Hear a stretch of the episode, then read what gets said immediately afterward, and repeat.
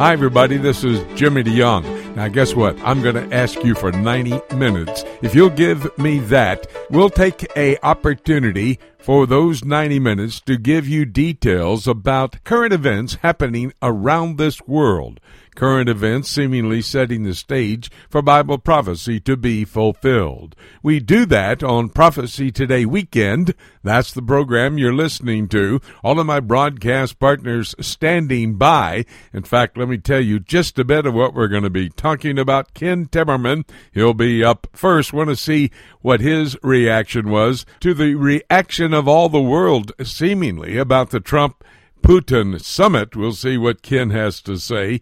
David Dolan has a Middle East news update. Winky Medad is going to be talking about a special Jewish holy day commemorating the destruction of the first temple in 586 BC and then the second temple, Herod's temple, in 70 AD. John Rood will give us a European Union update. Colonel Bob Maginnis is going to join us. He has a brand new book that's coming out, and we're going to be talking also, along with Ken, about the Trump Putin summit. He thinks there's a dual problem that's going on, not only Russia, but China as well. He's always been a China watcher.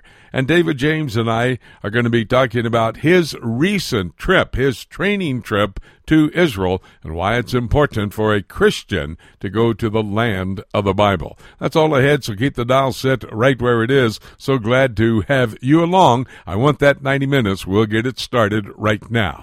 And with that, Ken, I need to know. I could hardly wait to get you on the air to talk about your reaction to the reaction of the Trump Putin summit. What do you think about all that's been going on? Well, way overblown, first of all, hysterical for the most part. Uh, people like John Brennan, the former CIA director, saying the president had committed treason shows, I think that reflects more on John Brennan's mental precarious state than it does on what the president said with President Putin. But all that aside, you know, it's it's clear that President Trump misspoke at his press conference. He tried to correct that later. Uh, he had given a mistaken impression. It's also clear that there were agreements made in that private meeting, and one of them appears to deal with Israel and the Golan Heights, and going back to that 1974 agreement, uh, the ceasefire agreement between Israel and Syria that enforced a demilitarized zone up on the Golan Heights and prevented Syrian forces from getting too close to Israeli forces. And that's a very good thing. It's a very good move. Uh, I'd also say this you have to look at President Trump's actions uh, as much as his words. In fact, probably look at his actions more than his words. Somebody who was very supportive of that particular point of view might surprise our listeners. It was the former president of the country of Georgia, Saakashvili, who was overthrown in an election. I mean, he was beaten in an election after Russian interference got a Kremlin surrogate elected president of Georgia. And he said, look, President Trump has done more uh, to check Russian ambitions than Obama did or previous presidents. He has imposed greater sanctions. He has done more damage to Russian intelligence gathering capabilities here in the United States by expelling their intelligence officers than Obama did. And in addition to that, he has made it clear to Putin that there will be costs for not just Russian meddling in the United States or Russian disinformation campaigns in the United States, but there will be costs for Russia should it commit additional aggression in Ukraine or other places around the world. And this is something that was not done by Obama. So you have to look at Trump's actions even more than his words, and on his actions, he's been very tough with Russia. Talk to me about uh, the comment that has been made by many, and in particular, the Prime Minister of Israel. Donald Trump made the same statement uh, this meeting really was good for Israel. Uh, would that be a pretty true statement, or what are your thoughts? I think it has been good for Israel. It's clear that Putin and Trump discussed Israel, and Putin expressed his friendship with Bibi Netanyahu. President Trump mentioned this. I think those are very important things. It was a very good thing to get on the table, and I think it gave President Trump a bit of confidence that Putin was not just going to act as a spoiler or a troublemaker in Syria, despite Russia's relationship with Iran. We obviously have to see uh, the facts on the ground. Will Russia intervene to keep Iranian troops from the Golan Heights? Will he intervene to keep uh, the Iranians and Hezbollah from going to the Golan dressed as Syrian soldiers, for example, in Syrian uniform? We have to keep an eye on this. Uh, these are things that need to be verified.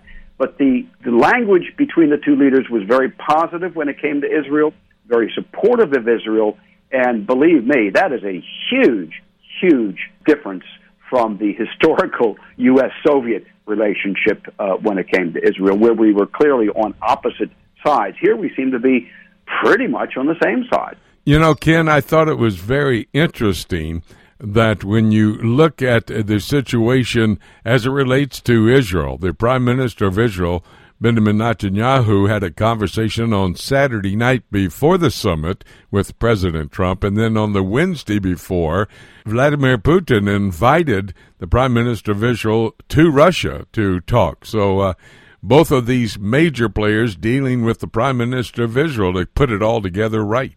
That, that, that's right. And there's some sense that Bibi Netanyahu, in a sense, served as the intermediary for this very concrete agreement between Trump and Putin to reinforce the 1974 ceasefire agreement up on the Golan Heights. Well, putting that uh, now in line with what I want to ask you next, Quneitra has fallen to the Syrian army. And let's go into and talk more about that 74 agreement that was uh, put in place between the Israelis and the Syrians. So, what is supposed to happen here? There's a there's a demilitarized zone. Quneitra itself is is kind of the middle line. I mean, I've been up to Quneitra. I know that you have as well. And all of that is supposed to be demilitarized. No Syrian troops, no Israeli troops and there's supposed to be a buffer zone between the two. That was breached, obviously, by various anti Syrian militia groups who have moved in there over the past year.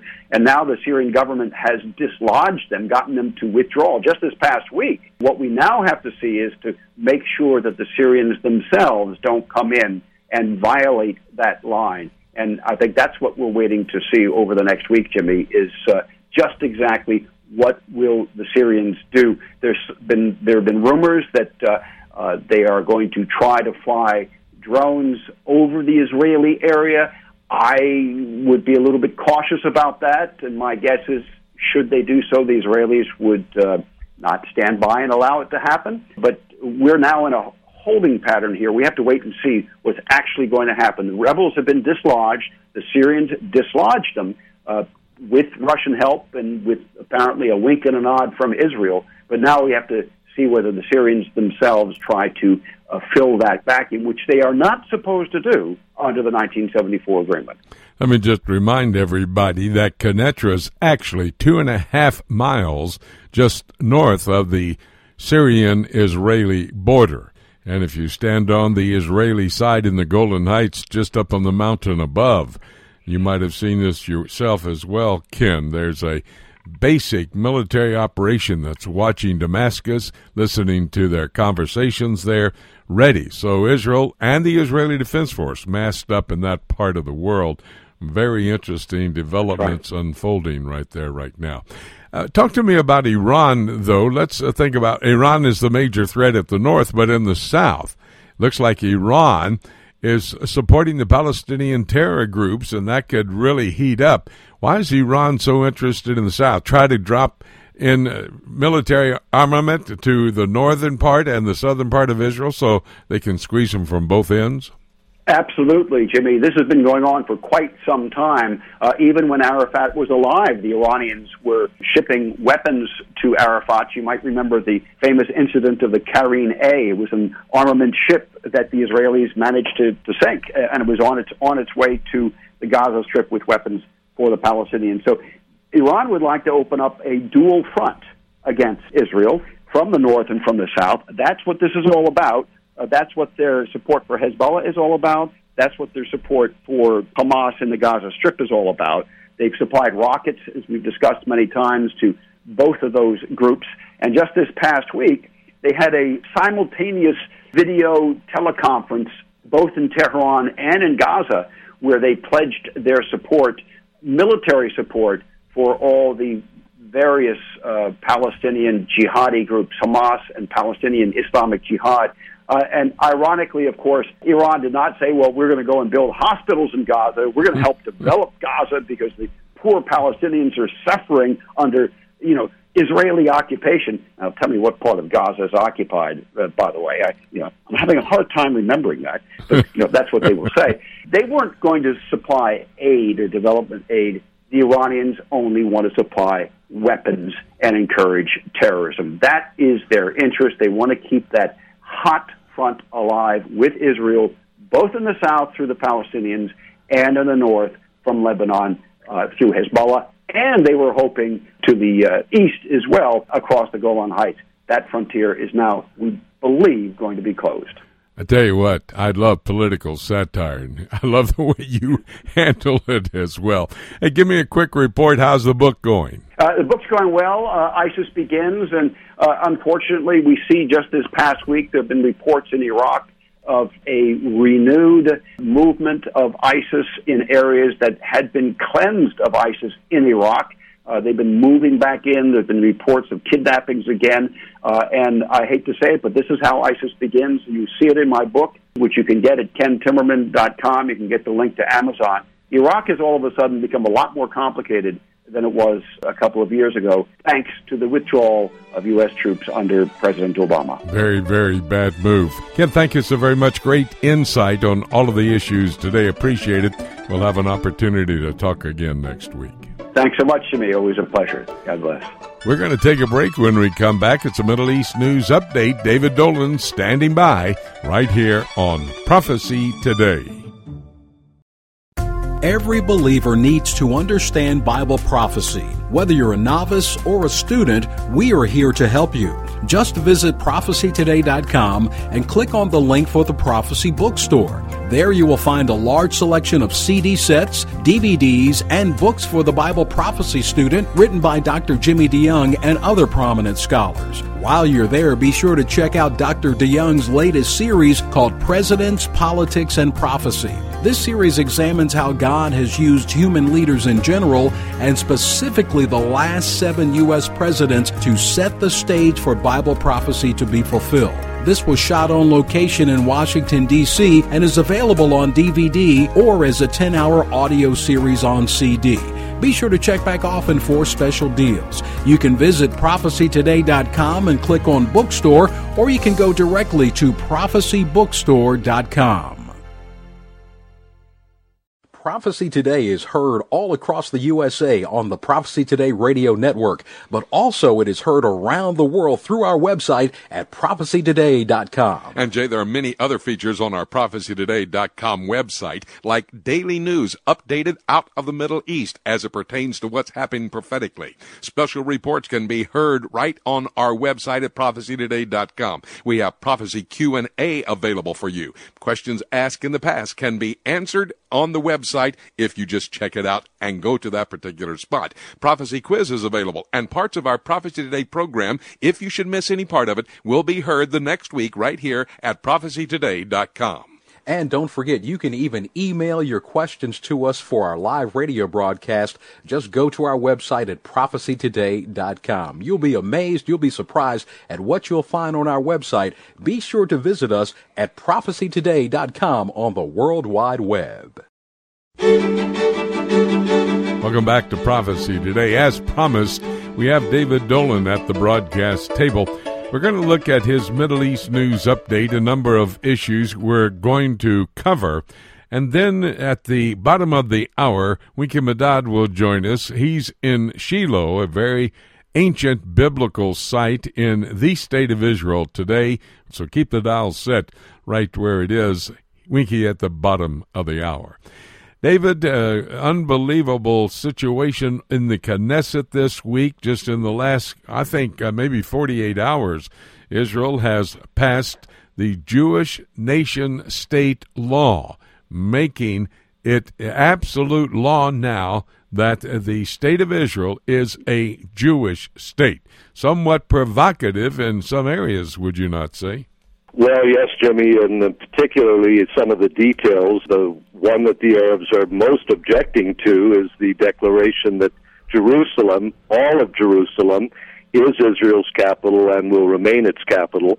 Well, that's been said many times before, obviously, and it's been declared by the Prime Minister many times and various Israeli leaders and presidents. But this is the first time it's been enshrined in law.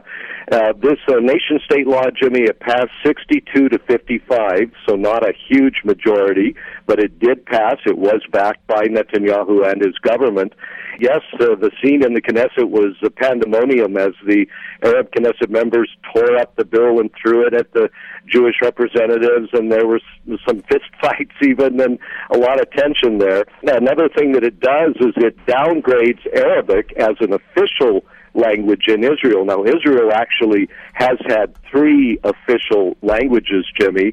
Obviously, Hebrew being one of them, the main language of the country, the second being Arabic, and the third being English. And the status of English came from the days when the British controlled the area after World War One until Israel was created in 1948. So the Arabs say that's discriminatory, but the bill does call for Arabic to be considered a special status language. So it still has an elevated language, and the government has said it still everything will still be printed in Arabic. The government laws and bills and all public notices will also come out in Arabic still, as they've always done. And uh, Benjamin Netanyahu told the Knesset that nothing really will change on the ground. He said we're just recognizing the fact that this is a Jewish majority state, 80%, of 78% to be exact, of the population are Jewish, 2% are Armenian or other, and about 20% are Arabs. So they are a minority, and they always uh, have complained, the Arabs, that they are discriminated against. Israeli uh, leaders say that's not the case, but there have been some examples of that for sure. But passion is very, very strong, Jimmy, because one, now we have the official declaration that this is indeed a Jewish state, a Jewish majority state, and it will stay that way, that Jerusalem is its capital, all of it, and it will remain that way. And obviously, the Arabs and, in fact, really the whole Muslim world uh, opposes that. Meanwhile, in the north, we're both aware of a community just across the Israeli Syrian border, a little location called Quneitra, about two and a half miles north of the Israeli border. Seems like Quneitra has fallen now to the Syrian military. And then that reminds everybody of the Damascus 1974 Accord with the Syrians and Israel. Go into that just a bit. And is this a pretty uh, important information about Quneitra falling to the Syrian army? It is important, Jimmy, and uh, we have to keep in mind, though, that there has been an official state of war uh, all along between Israel and Syria. There's never been a formal end to the conflict signed between them. And in fact, even though we had uh, many decades of relative calm, uh, the Syrians still considered Israel an enemy state and still talked about going to war one day and joining the other Arab and Muslim nations in saying that Jerusalem must be returned to Islamic control and those sorts of things. But this is the first time that we've seen Syrian forces right along the Israeli border military forces operating like this since 1973, Jimmy, when of course they invaded on Yom Kippur into the Golan and uh, Egypt invaded into the Sinai from the south and we had a major war. So far, this hasn't devolved into a direct conflict, although we again had some more action this week. We had Israel again bombing some positions inside of Syria. We had a missile fired. We had, of course, some things from Gaza too, but this in the north the Israelis remain on full war alert, Jimmy, because again, Quneitra, you've seen it, I've seen it. It's visible from the Golan border. It's very close. It's in what is a UNIFIL zone, a no man's land set up uh, to keep the two sides apart. And there are still foreign troops up there. UNIFIL forces are still stationed in the area. But Jimmy, they decided a long time ago to stay out of this internal Syrian conflict, to not take any sides in that. So they've been basically staying in their barracks all along and not uh, aiding anybody, either the rebels or the Syrian regime. But uh, obviously, the a few hundred UN forces can't stand up to the Syrian army, backed by Iran and Hezbollah and Russia in particular. So they're not even trying. The Israelis don't want to be the ones to have to do any action there, but the situation is just really bad. And Jimmy, we continue to have tens of thousands of refugees who fled that uh, action in their state in the southwest part of Syria. They are right along the border of Jordan and Israel, and Israel continues to send in aid, medical aid, to let some of them in. Actually, they have let some in that were critically wounded and needed hospital treatment urgently. But uh, generally speaking, of course, there's no relations between the two countries, and they can't just let anybody in but it's very tense, Jimmy, and remains so. Of course, this was the number one topic, as, or so President uh, Trump said when he met with Vladimir Putin in Helsinki uh, this week. So they discussed it, but of course, we don't know exactly what was discussed or what the details uh, were, or whether there were any firm commitments made, made by Putin to curb the Iranians and to get the Iranians out of the country. That, of course, is Israel's main concern.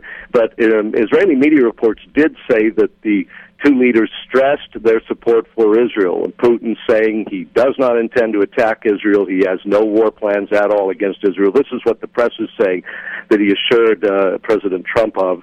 But again, with the Syrian forces operating right along that border and uh, Iran and Hezbollah with them, anything could happen.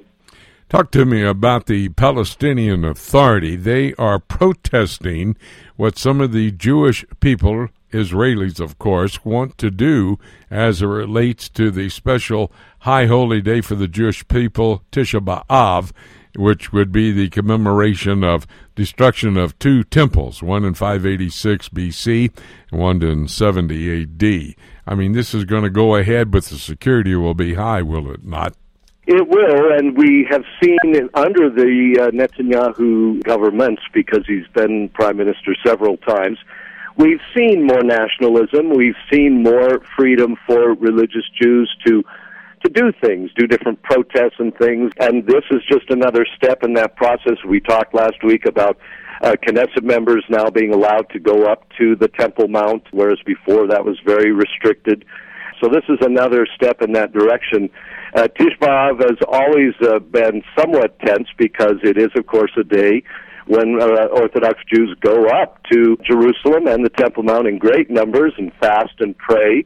Whenever there's a religious Jewish holiday, there's always some blowback from the uh, Muslims around because, of course, the Quran says that these are infidels that shouldn't be ruling over Muslims, certainly shouldn't have control in Jerusalem, and that the vow is going to be ended. And by the way, Jimmy, just one other thing to the first thing we discussed, the Jewish state law. It did originally include a clause that an exclusively Jewish community could be set up. You could declare your little town or whatever a Jewish town, and only Jews would be allowed to live there. Well, that was dropped in the end from the law. The Prime Minister did say, well, that is going too far.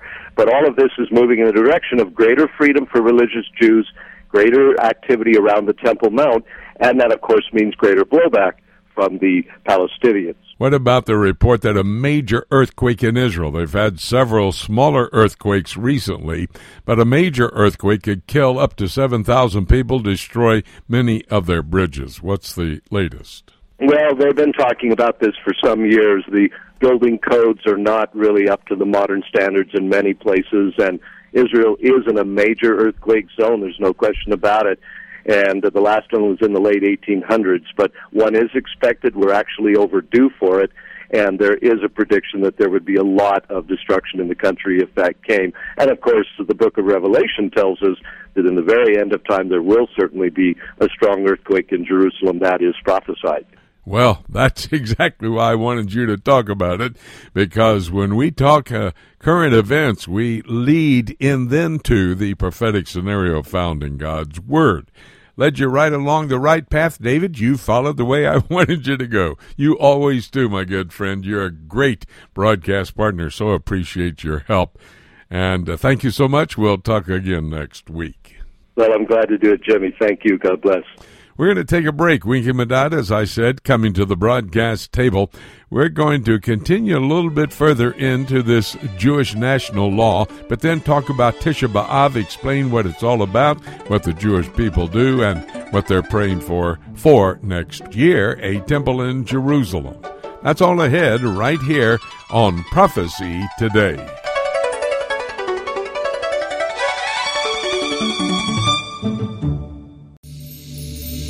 Have you always wanted to visit the land of Israel? Imagine what it would be like to walk in the footsteps of Jesus. With Joshua Travel, you can visit Israel past, present, and prophetic. The Bible will come alive as you see places like the shepherd's field where our Lord was born, Caesarea Philippi, Cana of Galilee, Capernaum, the Garden of Gethsemane, and the Garden Tomb. You'll even experience an exciting boat ride on the Sea of Galilee. You'll visit each site with Bible in hand as we take the time to not just visit the sites, but to help you understand their importance to our biblical heritage and to our prophetic future. We will place special emphasis on the eternal city of Jerusalem, the most important city in the world, and the place from where Jesus will rule and reign one day. Call Joshua Travel today at 423 821 3635 to find out more about this trip of a lifetime, or you can visit us online at joshuatravel.com.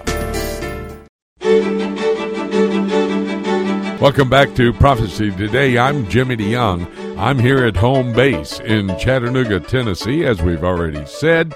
We're going out to Pennsylvania the middle of the week, and next week we're going to be at a big conference in Altoona, Pennsylvania. So we want to invite you, tell you more about it on the broadcast next week. Right now, in addition to all the other broadcast partners we have, and may I say, Colonel Bob Maginnis is going to join us here at the broadcast table. He's got a different focus on the report coming out of the Trump Putin summit. I want you to hear what Bob has to say. Makes some sense. I think you need to have this understanding as well. But let's go to the center part of the state of Israel. Shiloh is the name of the Jewish community, and it's got a great history 3,000 years, 3,500 years, in fact, to be exact. That's when the Jews came into the promised land and they were to set up their national headquarters there in Shiloh where they put the tabernacle. The man who knows all about the tabernacle. In fact, during the break, I was talking to him about a, another interview that he has just done. He did that with the Turkish television network.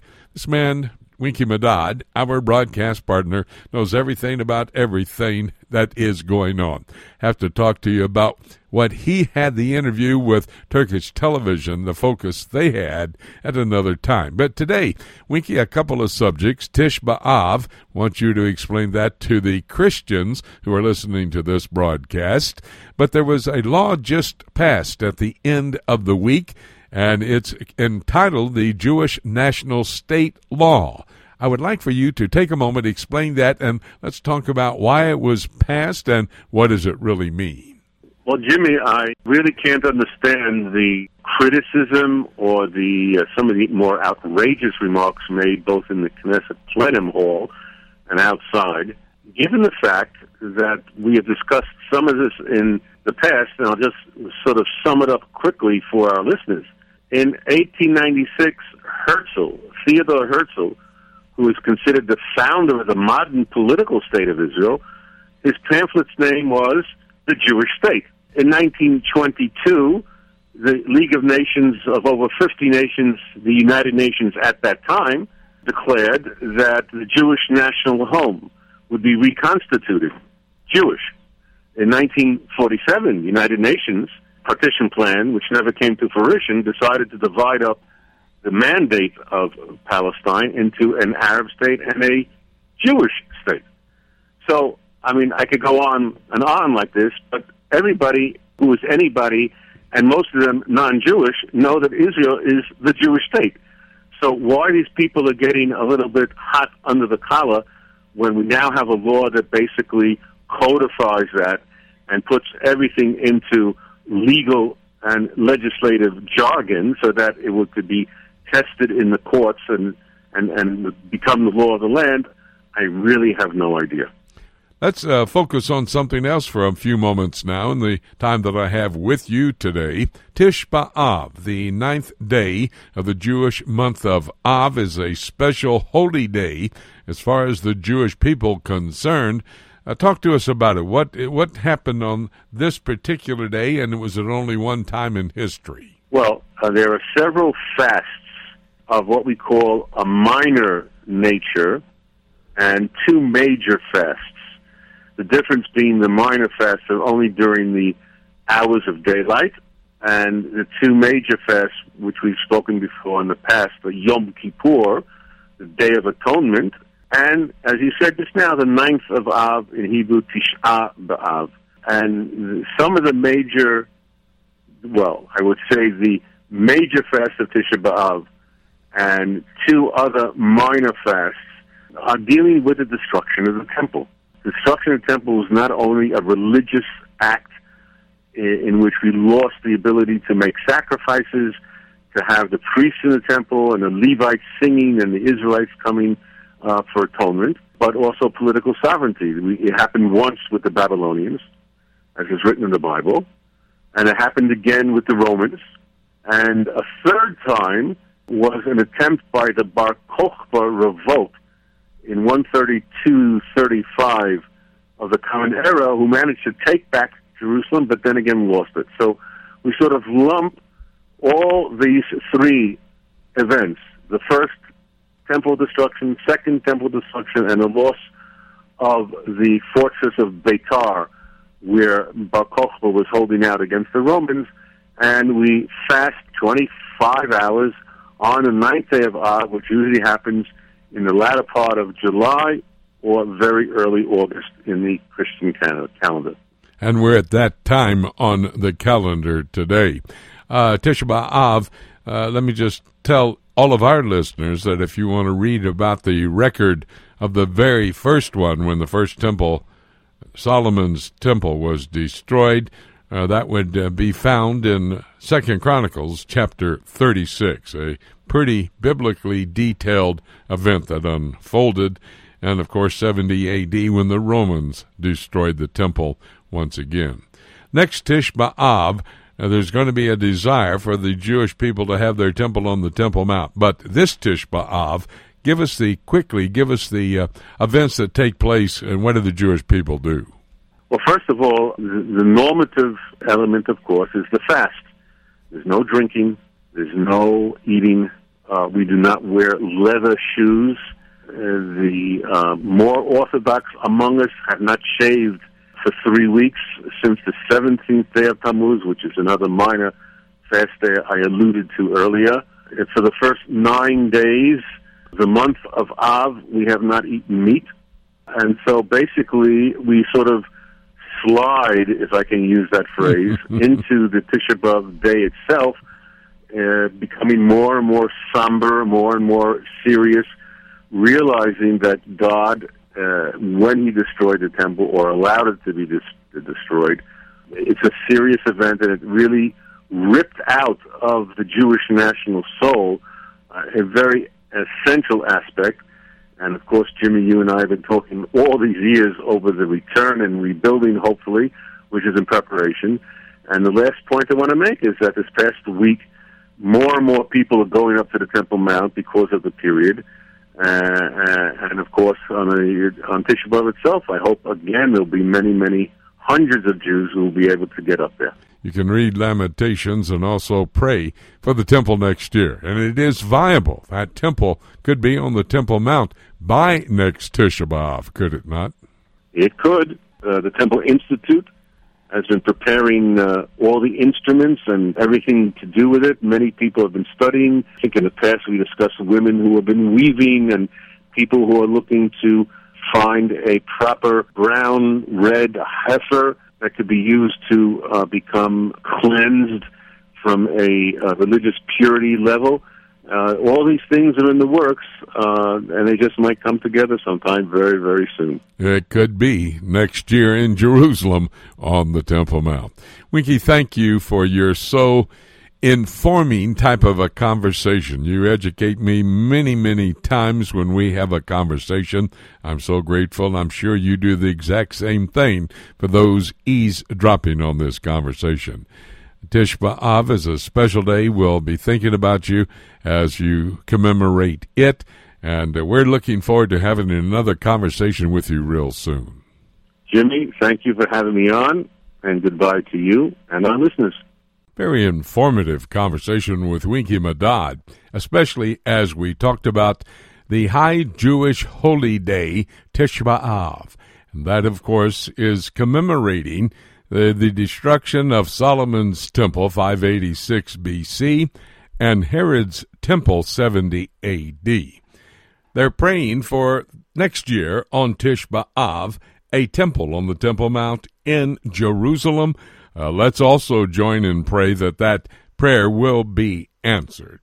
Well, let's now change the focus of the region of the world where we are from the Middle East to the European Union. John Rood, he lived in Brussels, Belgium for a number of years. He knows that area like the back of his hand. He brings us great insight when we bring him to this broadcast table. John, great to have you along. Let me uh, begin with the Brexit situation. A lot of news coming out of London and what's happening as it relates to Brexit. Seems like the British people today would rather stay in the European Union than accept a no deal Brexit. Now, see if you can make some sense for us out of all that's happening. The United Kingdom is under enormous stress with Brexit. There's no precedent. Forming the agreement is extremely difficult. There's so much tensions that are there. There's talk that there could even be a second referendum under the circumstances, but Theresa May is saying this will not be the case, but it's possible she could be forced into it. There was a recent poll, and actually it came out the majority of the United Kingdom would prefer a no deal Brexit, which includes being completely excluded. It's interesting, of the poll, the three choices, the least response was only 17% was in favor of leaving the European Union with a deal. So, enormous things that are happening there. Why is the UK in this situation? Well, the European Union in the beginning years, of course, they very stealthily moved towards a political union, but that wasn't the intention of the countries that were joining at that time. The United Kingdom, they joined the EU in 1973, and it was simply they believed they were joining a free trade association. And it was only a few few years later, in the mid 70s, they had another referendum to stay, and they voted to stay.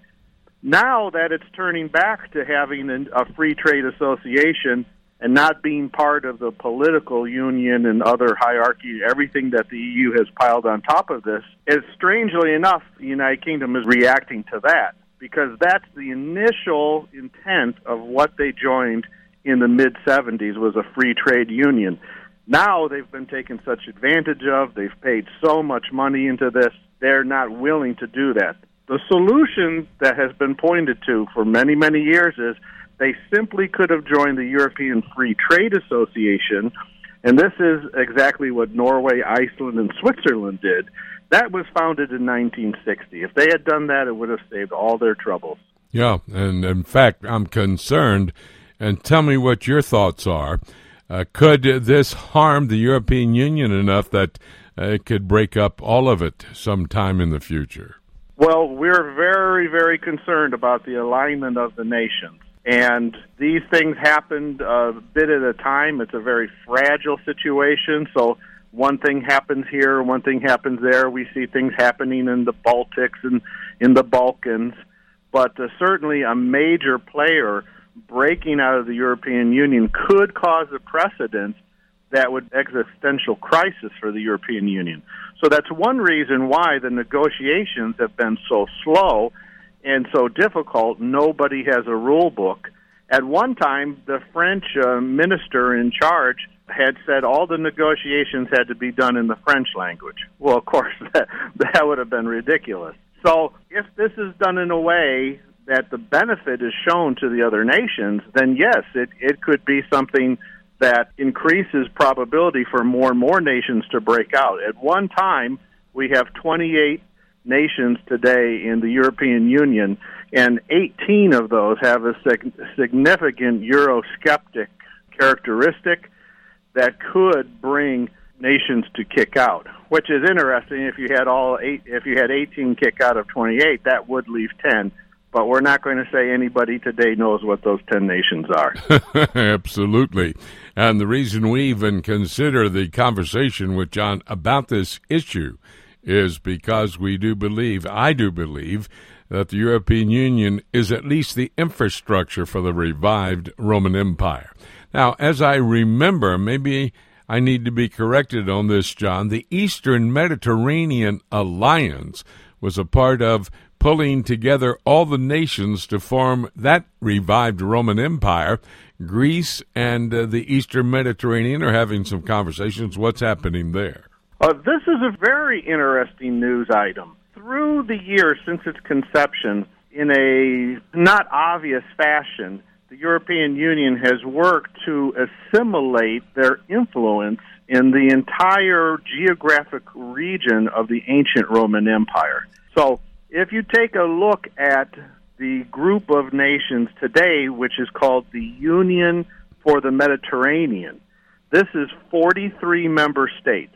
It has 20 all 28 EU uh, nations are members, plus 15 Mediterranean partners. Most of them are the North Africa and the Middle East. Uh, Libya is just an observer. Syria has been suspended. Israel is a part of this Union for the Mediterranean. Uh, that actually formed in 2008. Previously, the beginning of this entire assimilation of the ancient Roman Empire geography, this had started what was called the Barcelona Process Nations in 1995, which became the Euromed Partnership.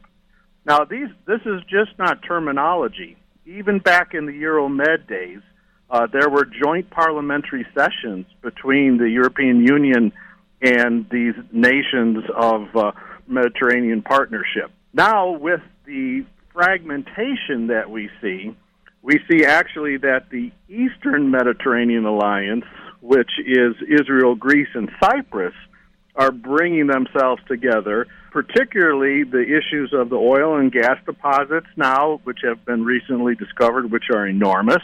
Israel is the only major military power of them, and they all share a, particularly a concern for Turkish expansionism.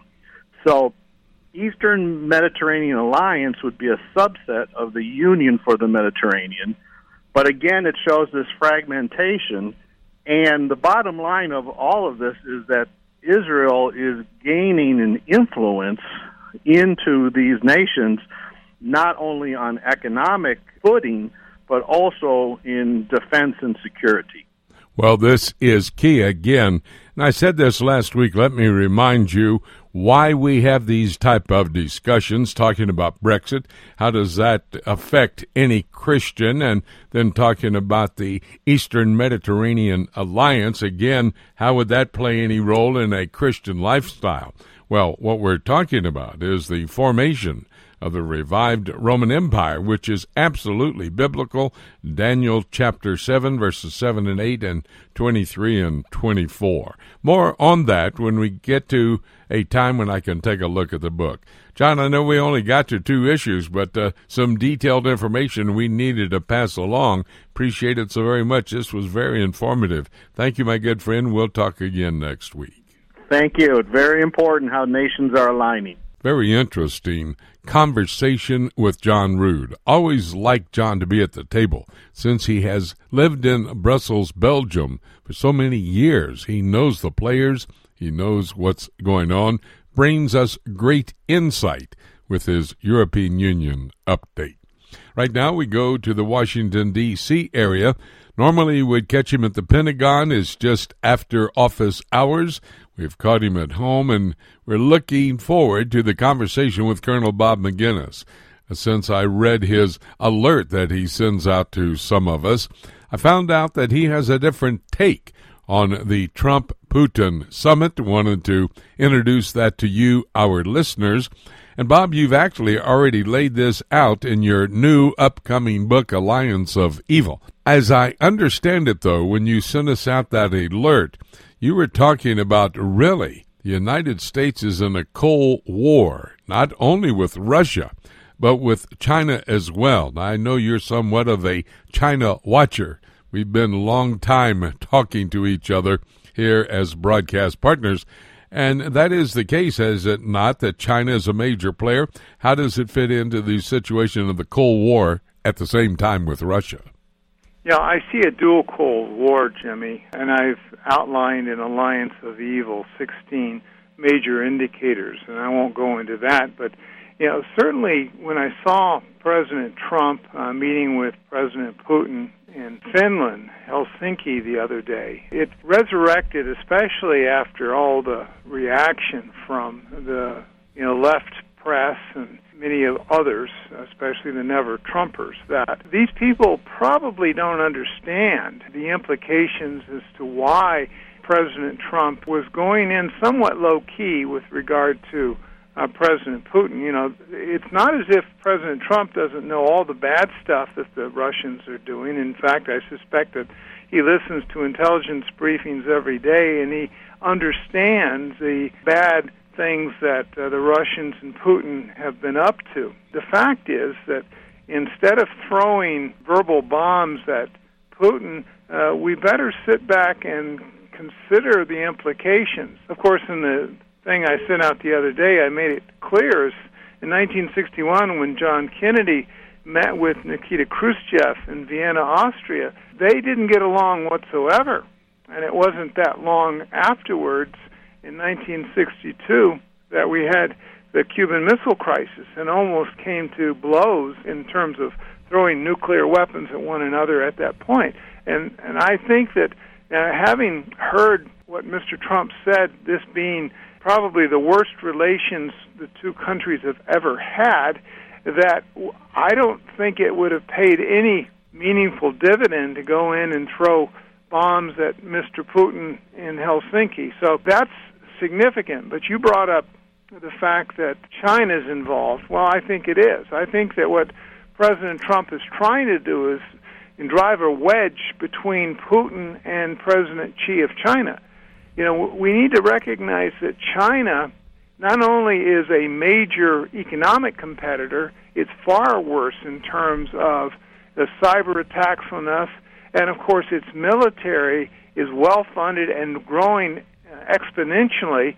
And of course, they have been claiming not only uh, their own sovereign territory, but the South China Sea, the East China Sea, and they're beginning to show inklings across the entire world. They are indeed hegemonic and they have global aspirations, and that's something that we had better wake up to. And I hope that the president is awake to that, and I suspect that he is. Yeah, I, I would think he probably will be also. I want to talk about his approach in a moment. But when you're talking about Russia and China, a dual Cold War going on between the United States and these two powerful nations, would you describe this as a dangerous time in which we're living? Well, I think it's probably the most dangerous time, certainly post Cold War. Uh, but you know, arguably, you could say it's the most dangerous time we've had in the last two centuries.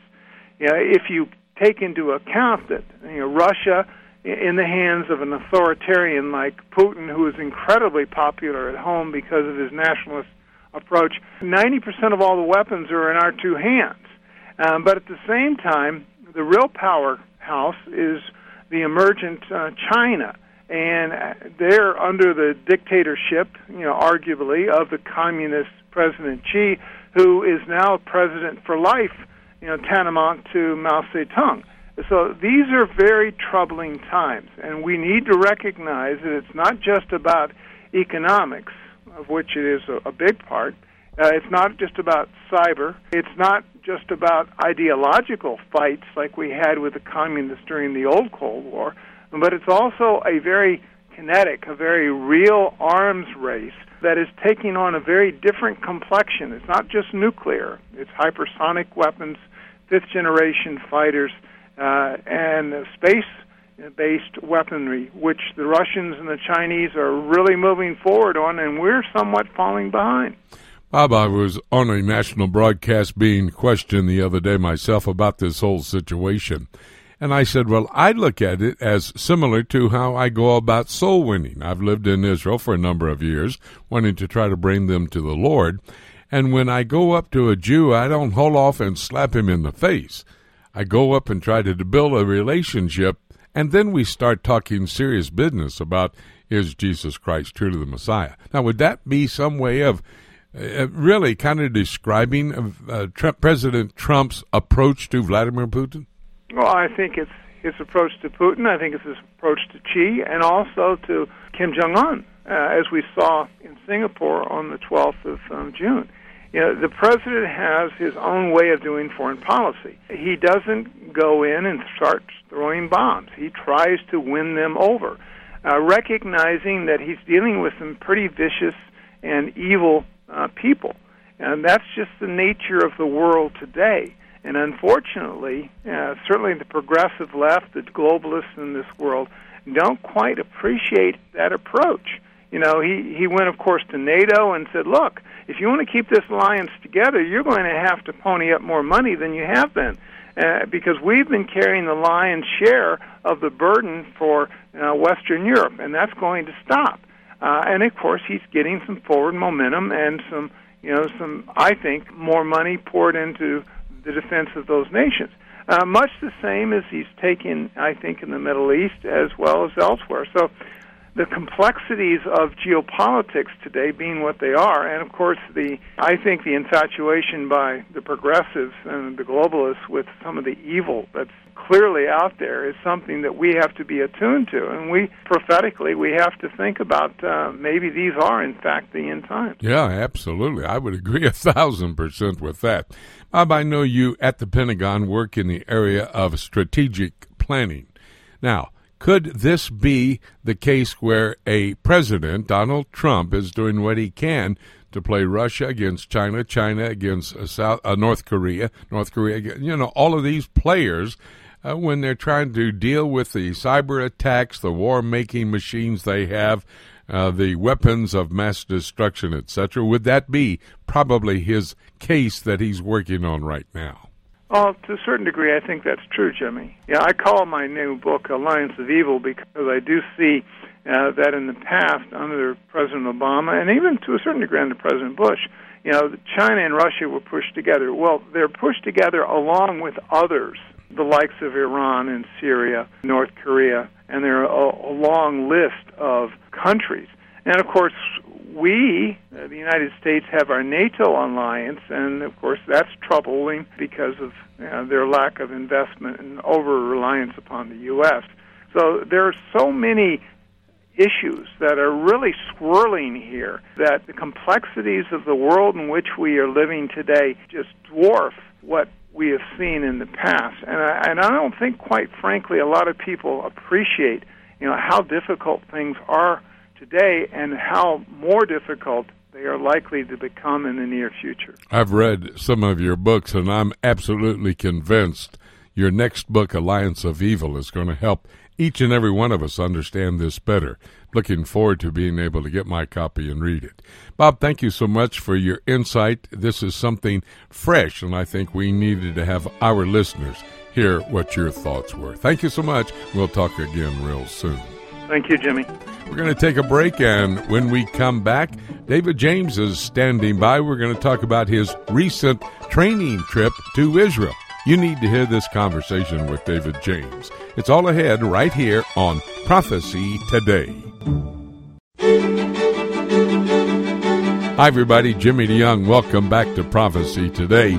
You've given me 60 minutes already. I need 30 minutes more in order to conclude this broadcast that brought to these microphones and my broadcast table my broadcast partners with details on the reports of current events around this world that are actually setting the stage for Bible prophecy to be fulfilled. So glad that you could listen in thus far. I'm going to have one more interview. David James standing by. He just got back from Jerusalem. Well, we'll get to David James in just a moment. Want to remind you that I have a poll question on my website. If you'll go there, prophecytoday.com, scroll down the left hand column on the home page, you'll find the poll question. Here's the question. With the Jews pausing to remember the destruction of Solomon's temple in 586 BC and Herod's temple in 70 AD, both on the Jewish holy day Tisha B'Av, the ninth day of the Jewish month of Av, the Jewish prayers will be that on next Tisha B'Av, that's next year, the Jewish temple will be up and operating in Jerusalem. Do you believe that these prayers could be answered? That's the poll question. I believe it could happen. I believe the temple could be up and operating next year on Tisha B'Av, maybe even sooner than that. All the preparations have been made. That temple could go up as soon as they remove the Dome of the Rock, and that'll take about 30 seconds. Anyway, hope you'll answer my poll question. Pay close attention to what we see on the broadcast. That helps you to have the correct biblical answer to the poll question. We now bring to these microphones David James. We come together on a weekly basis here on Prophecy Today for the purpose of having a conversation so that we can assist the body of Christ in their daily lifestyle, their daily walk with our Savior Jesus Christ. Now, I've got to tell you this, and I'm excited about this conversation. One of the greatest places in the world, and I was one time living there all the time. Wish I was back there living now. Uh, but uh, then we'd have to be away from all the grandbabies and everything. I'm talking about the nation of Israel. Judy and I moving there way back in 1991 at the time of the Gulf crisis there at the time of 39 Scud attacks on Israel. Very unique time to go into the country, help build a church, and just have great memories of living full time in Israel. David James works with us here at Prophecy Today during the broadcast. He's one of the professors at our School of Prophets, and now we're bringing him in to assist us in doing our tours. He wants to get into that. I think it's a great opportunity for David to come and join us. We're thrilled that this is going to happen. And David, uh, this week we connect with you. You're just back in the States after returning home from your most uh, recent visit, which included both Romania, that's where you were last week, and Israel. You went there for a couple of days. Talk to us about it. Oh yeah, I had a great time, and uh, for our listeners who tuned in for the last couple of weeks, I was in Romania serving with Life Romania, headed up by a Romanian graduate of our Word of Life Bible Institute in Hungary, and now being a colleague with him, and uh, I taught God's plan through the ages to uh, somewhere between 50 and 60 of his full time and part time staff. And then I went to Israel for five days, and it was uh, a self teaching, self training tour to help me get ready for co leading with Jimmy Jr. and perhaps Rick in November. And drove all over the country, rented a car, and uh, it was just a, a great time for me. The, just the way I learn, it was it was good for me to kind of just be by myself and uh, figure out how to get around in Jerusalem and how to get around the country. And I think it was a really profitable time. Well, I remember my granddaddy asked him one day if he'd teach me how to swim. So he picked me up and threw me in the lake by myself, and I had to swim back. I guess that's exactly what we did. Threw you into Israel, give you a car, and let you go around and find out where every place is. And, and since you just returned from Israel, I thought it might be a good idea for us to discuss your trip just a little bit and why everyone should consider making at least one trip to Israel, especially Bible teachers. Well, you know, I was saved back in 1984, so that was about 34 years ago. In fact, almost exactly 34 years ago this summer.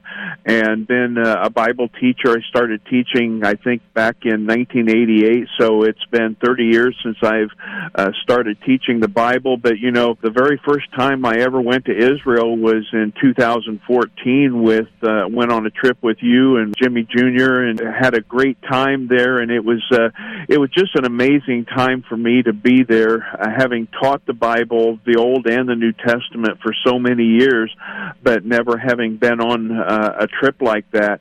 And uh, it really changed my life and my whole perspective on the Bible. That, you know, someone has described studying the Bible without having been to Israel is kind of like watching a, a movie in black and white and then going to Israel. It, it changes it into a, a color movie, and it really does that.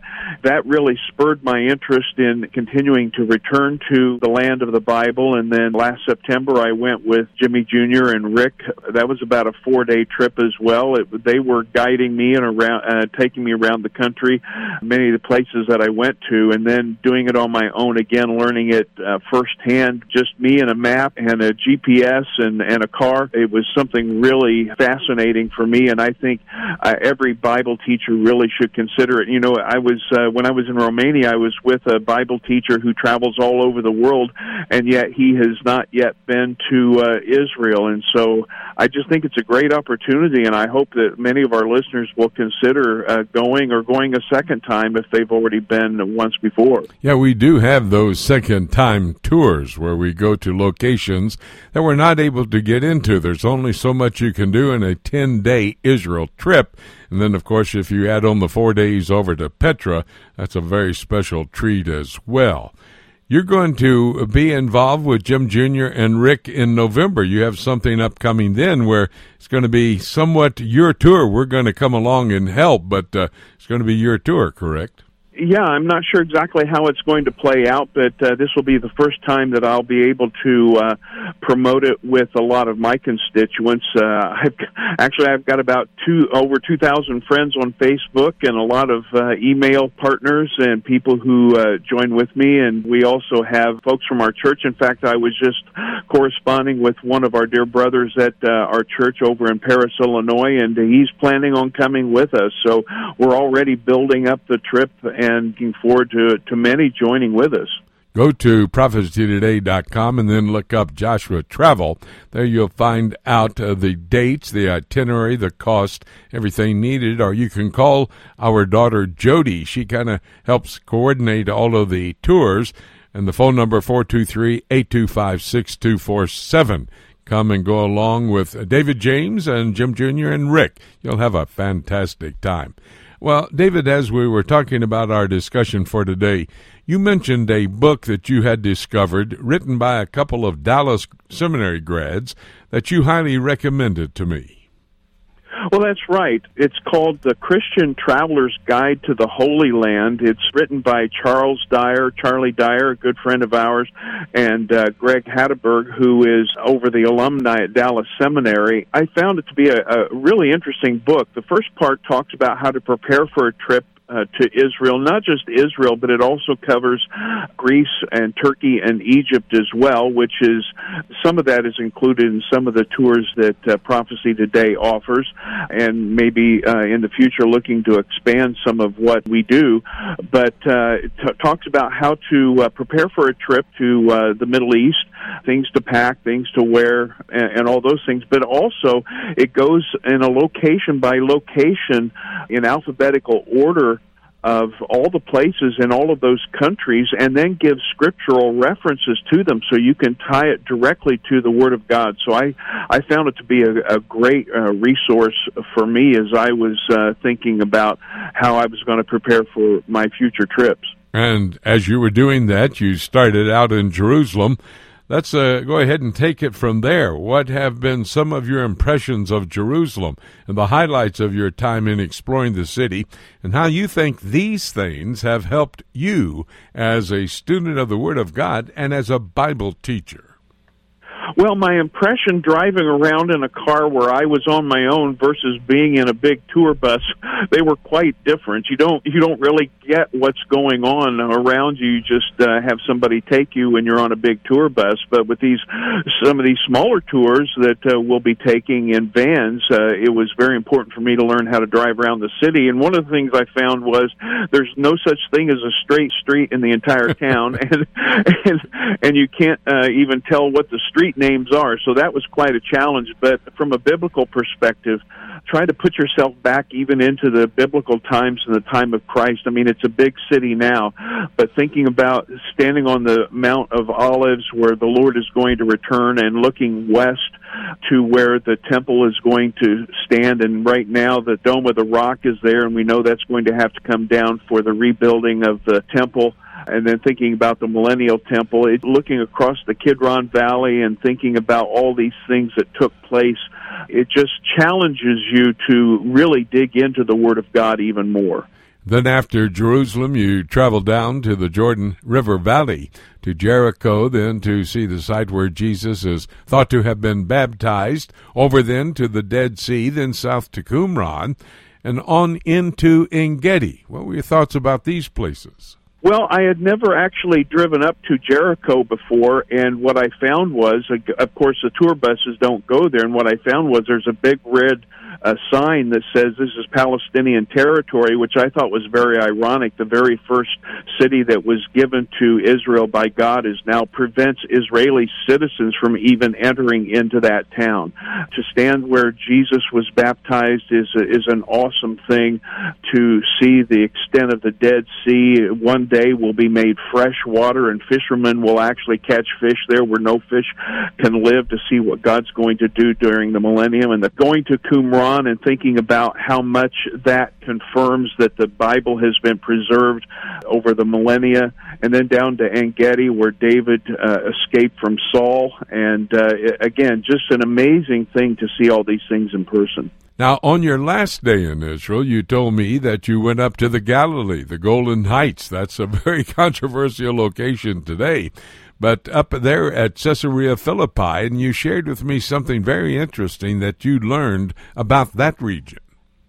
Well, that's true. As I was doing my research, I, I was studying uh, that area of Caesarea Philippi is now known as the Banyas, which is actually comes from the Greek god Pan, it was originally called Panyas, and there is a grotto there where the headwaters of the, the Jordan River are, where a statue of the Greek god Pan was.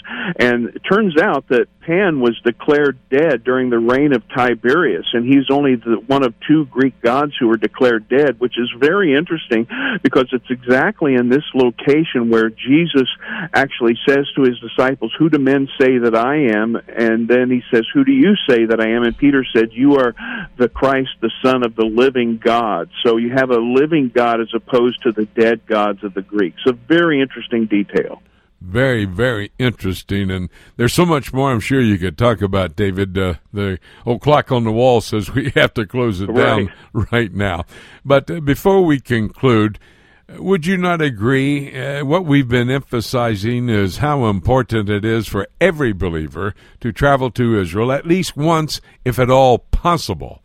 It is, and to see if you agree with this, it is a life changing experience. Well, it absolutely is, and uh, like I said, it, I had been a Bible teacher for 30 years before I went, and I now wish that I had gone long before. It helped it helps every Bible teacher and every student of the Word of God, which every believer should be, to to really get their hearts and minds around uh, the the Holy Land, the the the land of the Bible, and uh, really makes the Bible come come alive as they start putting these things into perspective. And that's a first-hand experience testimonial from our good friend and broadcast partner David James. Okay, let's go get those people, David. Get them ready for the November tour. Thank you so much for reporting on your trip, your training trip in Israel, and we'll have another conversation next week. Yeah, I look forward to it, Jimmy. Thanks so much. If you want to find out about David's tour, go to our website, prophecytoday.com. Go to Joshua Travel, all the details, the itinerary, the dates, the cost, all you need to know, or call Jody at 423 825 7. Well, we're going to take a break right now. In about two minutes, I'll come back. We'll take a look at the book. It's all here on Prophecy Today. Have you ever wanted to visit Israel and trace the footsteps of Jesus? With Rick and Jim's VIP trips, you'll see Israel past, present, and prophetic. Our VIP trips are typically smaller groups of 8 to 12 people. This smaller group size allows us to spend more one on one time answering your questions and personalizing our tour. It is a very intimate experience. You'll visit each site with Bible in hand as we take the time not to only visit the sites, but to help you understand their importance to our biblical heritage and to our prophetic future. We will place special emphasis on the eternal city of Jerusalem, the most important city in the world, and the place from where Jesus will rule and reign one day. We can also customize our trip for your family or small group. Please call Joshua Travel today and see how we can make your trip extra special. Call 423 821 3635 or visit us online at joshuatravel.com. How do you like your news? You know, Jimmy, folks are listening to the news every single day, but sometimes they're getting that liberal bent, and we want them to have a different look at the news. Jay, that's correct. I have listened to ABC, CBS, and NBC when I returned from Jerusalem back to the United States, having just witnessed a news event in the Middle East, and hear the commentators over here speaking something almost different. That's why I write the Until newsletter, and it takes the leading news stories of the month.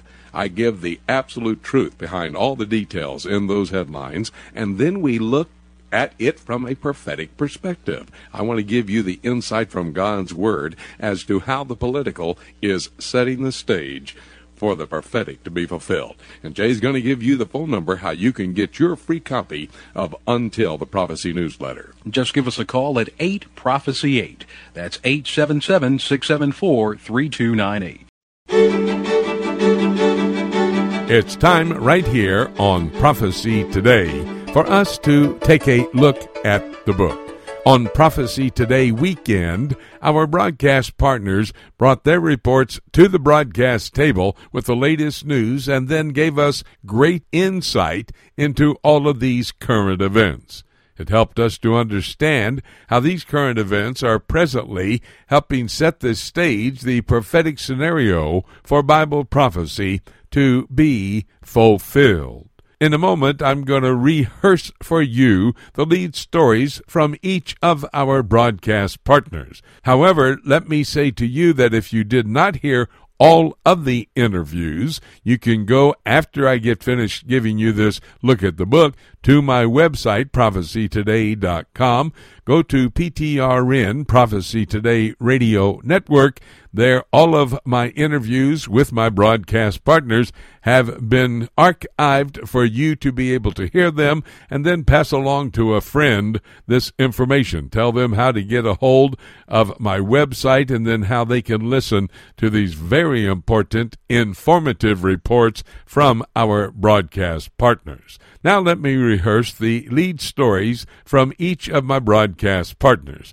Ken Timmerman. He's back in Washington, D.C. He's on the catbird seat, and he reported that Quneitra has fallen to the Syrian army and Iran along with Hezbollah. Now, that was the headline, number one, as far as Ken was concerned. Let me remind you that Quneitra is located about two and a half miles north of Israel's border, there in the Golan Heights of Syria. In 1974, they came up with the Damascus Agreement, and that was calling for a ceasefire, not a peace agreement, simply a ceasefire. The war is still on. They're in a ceasefire now, but that is only holding as long as the Syrians decide they are not going to come across that border, go into Israel's Golan Heights, and try to take the nation of Israel. Bible tells us in Daniel chapter 11 and verse 40, the nation that will do that and make the move first of this coalition of nations that will be formed to try to wipe Israel off the face of the earth, that first nation is Syria, Daniel 11:40, known as the king of the north there, early on in chapter 11 verse 5, it introduces Syria geographically as the king of the north. Well, as I speak, the Syrian army, as I said and Ken reported on, has taken Quneitra. They're two and a half miles away from Israel's border. They're along there with Iran and Hezbollah.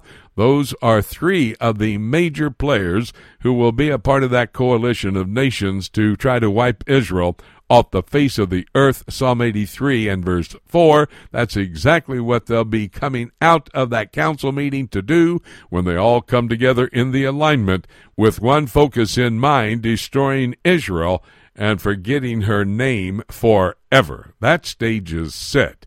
David Dolan gave us a Middle East news update. He talked about the Knesset vote. Remember, the Knesset is the legislative body of the Jewish state of Israel, 120 members, and some of those members are Jewish, the others are Arab, but they voted this last week 62 to 57 in favor of the bill that is called the Jewish Nation State Bill, which would confirm that Israel is a Jewish state. Ironically, all the Middle Eastern nations, Arab and Muslim, are referred to as Islamic State.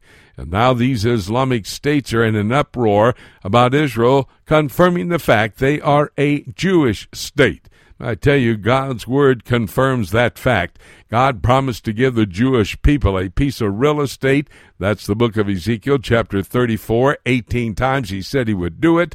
He promised to bring all this land together. Chapter 36 talks about the land he's going to give the Jewish people. And in chapter 36, verse 22, the Lord says, I do this not for the Jewish people's sake, but for my holy namesake. When I could swear by nothing greater, I swore that I would give the Jewish people their land, a Jewish state. Winkie Medad talked about Tish B'Av. Two temples were destroyed on that same day in different years. 586 BC, Solomon's temple was destroyed. 70 AD, you see the destruction of Herod's temple. Now the Jews go up to the Temple Mount, they surround it, they read the book of Lamentation, they pray that there will be a Jewish temple on the Temple Mount next Tish B'Av, which is one year from now. I want you to know that that temple is ready to be built. They could have a temple on the Temple Mount, maybe even before the next Tish B'Av. John Rood covers the European Union for us. We talked about the problems with Brexit and also the Mediterranean Alliance. That's a continuation of the European Union, covering many of the Mediterranean states and also some of the Arab states as well, all members of the old Roman Empire, and it was a discussion with John to help us see how close we are to bringing about the revival of the old Roman Empire. All the nations that were included 2,000 years ago are ready to be a part of what the Bible calls for in Daniel chapter 7. Colonel Bob Maginnis at the Pentagon gave us his insight into the Trump Putin summit and we talked about Russia is not the only threat to America, and we're in a Cold War situation with them. But indeed, China is a major player, and the Bible says both of these, Russia and China, will be end time powers that will endeavor to play a role in God's plan for the prophetic scenario of the tribulation period, that seven year period of time after the rapture and before the second coming of Christ.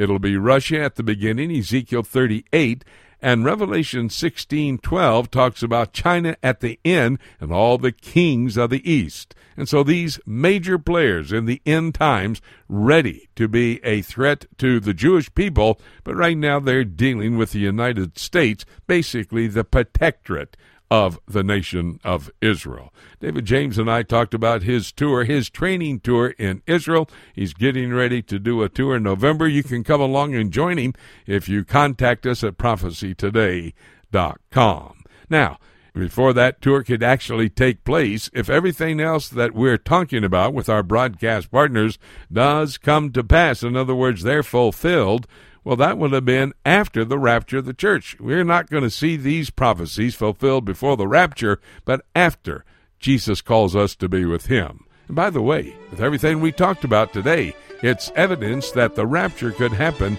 at any moment. And having said that, nothing left for me to say except let's keep looking up until. Thank you so much for joining us today. This is Jay Johnson inviting you to join us again next week for more of Prophecy Today.